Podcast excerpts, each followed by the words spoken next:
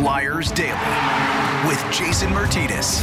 All right, here we go. It's a brand new Flyers Daily for the 7th of November, 2023. Flyers Daily presented, as always, by Ticketmaster. Make more memories live. What we're hoping tonight, when the Flyers face off against the San Jose Sharks at 10:30, is that we get well lots of goals. San Jose's given up 20 in their last two games, and lots of assists, so that way we can make lots of donations of food with the Penn Medicine Assist. Flyers teaming up with Penn Medicine. And for every Flyers assist this season, Penn Medicine and the Flyers will be donating 30 pounds of food to local communities in need. So 10 goals tonight. If you can get a primary and secondary and all those, boy, that's a lot of food, about 100 pounds of food. So we're hoping that that indeed happens. I think it's actually more than 100 pounds of food. I'm not very good at math. I digress. Uh, Flyers tonight in San Jose to take on a winless Sharks team. A Sharks team that's played 11 games. They have a record. Boy, it's tough to it's always tough to have a 10 game losing skid, but it's really tough to open the season with a 10 game skid. In this case, 0 10 and 1. They've got 1 point in the 11 games. They are minus 43 already in goal differential. Minus 43. That's almost too unbelievable to even fathom that they could be minus 43 11 games into the season. But that's the case. They have been uh, held to one goal or less nine times in their 11 games. They lost 4 1 on opening night to Vegas. They lost 2 1 to Colorado in the shootout. That's where they got their lone point of the season. But since then, nine straight losses in regulation 6 3 to Carolina, 3 1 to Boston, 5 1 to Nashville, 3 1 to Florida, 6 0 against Tampa, Carolina 3 0. They've been shut out twice 3 1 to Washington, 10 1 to Vancouver last Thursday, and on Saturday, 10 2 against Pittsburgh. You heard that right. They have back to back games where they gave up double digit goals. And as a, a longtime hockey person, I hate the spot for the Flyers because this team, just like any other team, needs to win a game and will win a game. And it'll be catastrophic for the team that eventually loses to the San Jose Sharks. It'll be just another game, but it's just one of those mind things. So the Flyers need to go into San Jose tonight after coming off a game against LA where they were shut out themselves at home, where Cam York sat the entirety of the third period. And they need to control what they can control, and that's going out and being the better team and executing to a higher degree, capitalizing on their chances to a higher degree, get better goaltending, and all the things that come with it for the most part this season, the Flyers have played pretty darn good hockey. The results aren't always there, and when you're a team that doesn't have a ton of, you know, high-end superstar talent, that's going to happen. You can play pretty well, you can play good and lose games. That's why you need the some of those high-end pieces because even when you don't play well, when you have some high-end pieces, you can find ways to win games because one guy can do it. This is a team sport, but sometimes in hockey, one guy can do it, one or two. So that's just not where the Flyers are right now. But when you look at, you know, there's a couple like anomaly stats. We just talked about the minus 43 in goal differential. When you look at uh, in the NHL right now, uh, goals for games played, the highest scoring teams in the league. The Vancouver Canucks are at the top of the NHL at 4.36 goals a game. We just saw the Kings. They put hung five on the Flyers. They're scoring 4.27 goals per game. The Canucks are where they are this year at 8 2 and 1 with 436 goals per game and only allowing two goals per game. So that that's a a very good number for you know the, a team like the Vancouver Canucks. They give up the second fewest amount of goals per game and they score the most amount of goals per game so far. That's a great recipe, obviously. When you look at goals for for games played, the San Jose Sharks, 32nd in the NHL, they're averaging 1.09 goals per game. The, the second worst team in the league, the Washington Capitals, are averaging 1.9 goals per game. The Flyers, for example, are 19th uh, in the NHL. So just just below the middle of the pack. Flyers are averaging 3.08 goals per game. Now, when it comes to goals allowed per games played, you don't want to be the team that's scoring the least amount of goals, and you don't want to be the team that's giving up the most amount of goals. But in this situation, San Jose is the answer to both of those. San Jose is giving up 4.91 goals per game, almost five goals per game, 11 games into the season. The second worst team, Minnesota, 4.18. Edmonton's up there, third most in the league, 4.10. Some of these in the top 10 of giving up the most goals allowed per game are shocks. Like I see Carolina's fifth in the NHL at 3.5 goals per game. By the time we get to the end, small sample size, that won't be there. I'm willing to bet it that they won't be a team that's even in the top 15 when it comes to highest goals allowed per games played. That's just small sample size. They're not off to a great start. Tampa Bay, 12th. They don't have Vasilevskiy. Okay, whatever. But San Jose gives up the most goals per game at 4.91 and scores the least amount of goals. That's why they're 0 2 and 1. Now, the anomaly here, for the life of me, I can't figure this out. But when I look at power play percentage for the San Jose Sharks, top team in the league, New Jersey Devils, 42.9%. Absurd. Just an absurd number. And it's a small sample size. So it's that high because of that. Rangers number two, Tampa Bay's up there, Vancouver, you know, some of the teams we've talked about, Flyers, power play not very good. Power play's 30th in the NHL, 9.8%. But when you look at the power play of the San Jose Sharks, again, a team that scores just a tick over one goal a game, they actually have the 19th ranked power play in the NHL at 18.2%. Now, they obviously are not getting to the power play very often, but still 18.2%. Not that I'm going to say I'm afraid of the San Jose Shark power play. I'm not willing to go there. Um, when you look at the statistical leaders for San Jose, and this is really hard. You know, this team can't put the puck in the net. This team can't keep the puck out of their net. Tomas Hertl has played in all 11 games. He leads the way with seven points. He's got a goal and six assists. Um, Zetterlund's got four points, three goals, and an assist. I mean, this is a hockey team extremely devoid of talent right now. It's a shame. It, it really is. I don't like to see NHL teams in this condition. I really don't.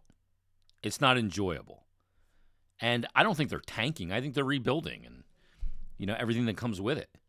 Mackenzie Blackwood has played 8 games for him in net. 06 and 1, 478 goals against average, and an 879 save percentage. There was a time, by the way, and I'm not blaming this on Mackenzie Blackwood, the way those numbers that he has this year. The team in front of him stinks out loud. They suck. But there, I, I remember having an argument on a podcast that I guested on one time when we were highlighting the goaltenders of the Metropolitan Division. This is about three years ago, I guess. You know, it was Mackenzie Blackwood, Carter Hart, um, Igor Shesterkin, Ilya Sorokin. I remember looking at Carolina and Freddie Andersen and just looking at the goaltenders all through this league. And uh, a guy that I was on with was trying to convince me that the best goaltender of all the goaltenders in the Metropolitan Division, we had Tristan Jarry, that, that the best goaltender in the division was Mackenzie Blackwood. I wasn't buying it then, and I ain't buying it now. Um, he look, he's had a tough year, and the team around him is horrible, and this team's going to drag even the greatest of goaltender stats right down with it. That's going to happen. Um, I feel bad for him because it's a horrible situation when a team is this just brutal in front of you. And I can't imagine what it's like being a goaltender on this team that gave up double digits, 10 goals, two games in a row.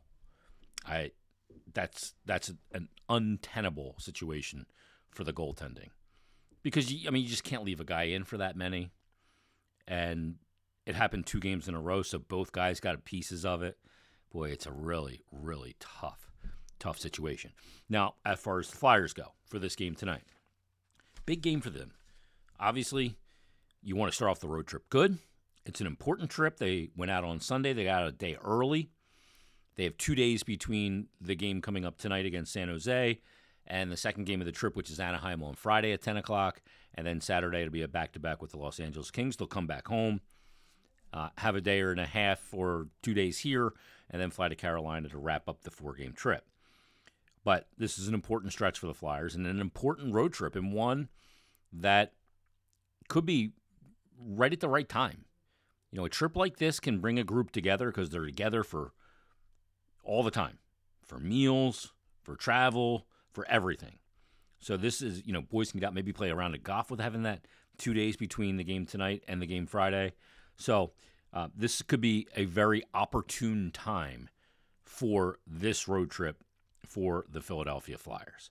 So it's Flyers and Sharks tonight at the tank, 10:30. Flyers after dark, back at it once again. And you guys know my feeling on 10:30 puck drops in San Jose. It should never happen when there's a team on the East Coast playing. But I digress. Maybe the time change, the fact that we move the clocks back for daylight savings, maybe that mitigates it a little bit in some way, shape, or form.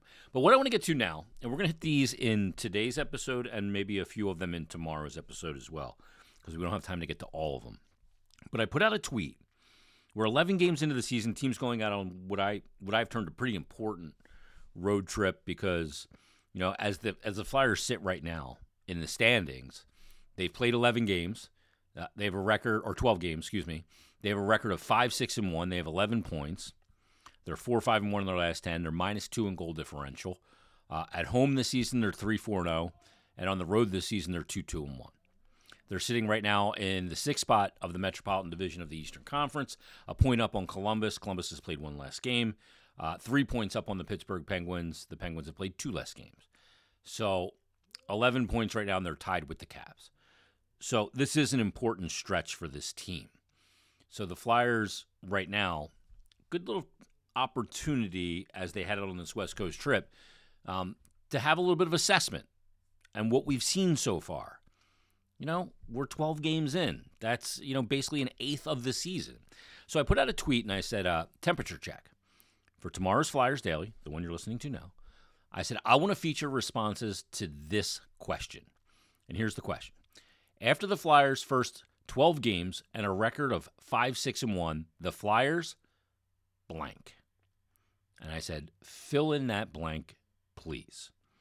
So let's go to some people who have decided to fill in said blank. So after a record of 5 6 and 1, Dan Knightley says the Flyers are fun again, and gun to my head, I would not have guessed their record. I don't know what I thought the record was going to be, Danny.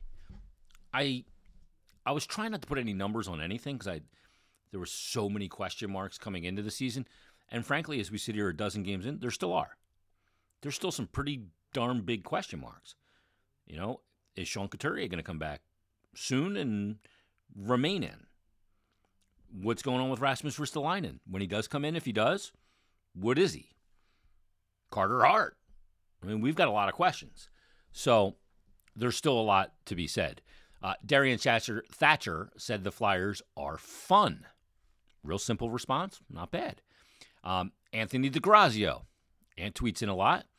He said the Flyers, after 12 games and a record of 5 6 and 1, are refreshing, maybe. He said, I enjoy turning on the game and watching their effort. For too many years, the fan base has dreaded watching games as if it was a chore. This team's not a chore to watch. It's a rebuild, and they have off nights, but the effort is typically there. I agree with that. They're not going to be perfect. If you're looking for a team that's going to be polished and most night, it's just not going to be this team. Not at this time. Uh, Anthony went on to say, I guess it also helps when the front office is honest and open with its fan base.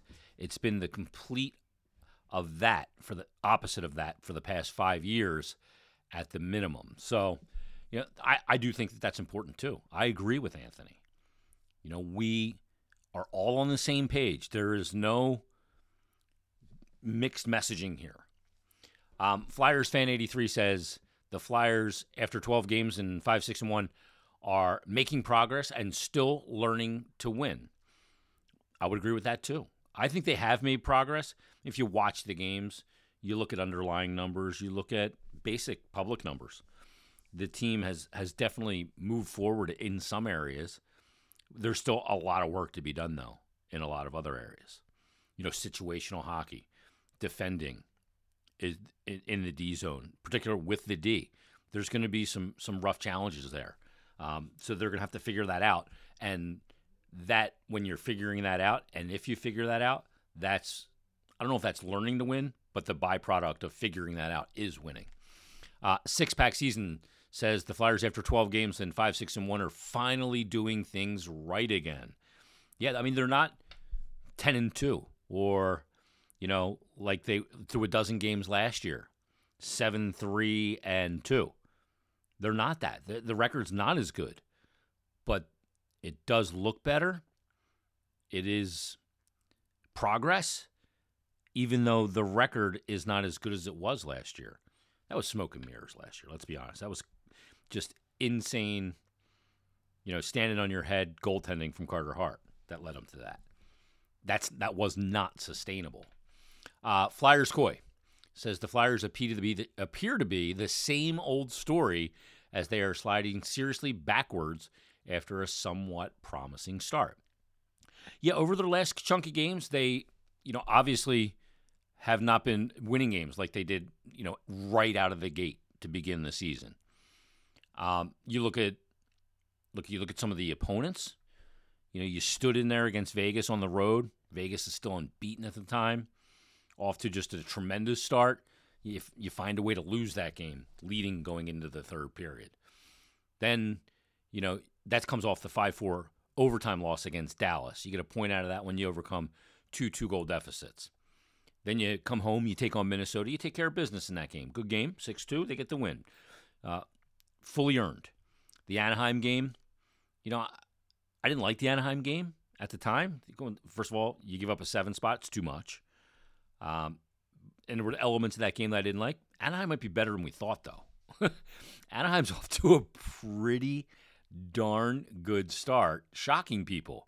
They've played 11 games. They're 7 and 4. Plus 5 in goal differential. They've won 6 straight. Anaheim might be a little better than we thought. Maybe maybe that's a team looking to take a step. But still to uh, the tweeter's point, 7 goals is too many. Uh, Carolina at home, they lose that game 3 to 2. Go into the third period tied at 2. They poured everything in that game. I mean, they He's got so many great chances against Freddie Andersen in the third period. He made saves. Give him credit. Good game though. Flyers play Buffalo. They lose five to two. They, I thought they dominated Buffalo in the game. They got a, just a, a garbage result. I almost said a different word. And then they go to Buffalo. They get a five-one win. Then they had the game on Saturday against Los Angeles Kings. And they lose five nothing. Three games in four days. The opponents in your building waiting for you while you're on the road. Not ideal but you can't make excuses either. So, I, Flyers Coy, I think part of your tweet is correct. They are sliding backwards from a result standpoint right now, um, but it is definitely not the same old story. Don't fall into this trap of same old story. This is not the same old story. That is a tired, dumb, lazy narrative, Flyers Coy. This is not the same old story. This team has never never in my 51 years on this planet uttered the word rebuild and meant it. Never. So it ain't the same old story. So don't go for the low hanging fruit, you know, and the tired narratives, Flyers Coy. You're better than that. All right, let's take a time out there. We're getting a little too fired up here. Flyers Sharks tonight. We'll get to a bunch of more of these coming up in tomorrow's episode. Flyers Sharks tonight. We'll break it down tomorrow on what I would like to call a brand new Flyers Daily.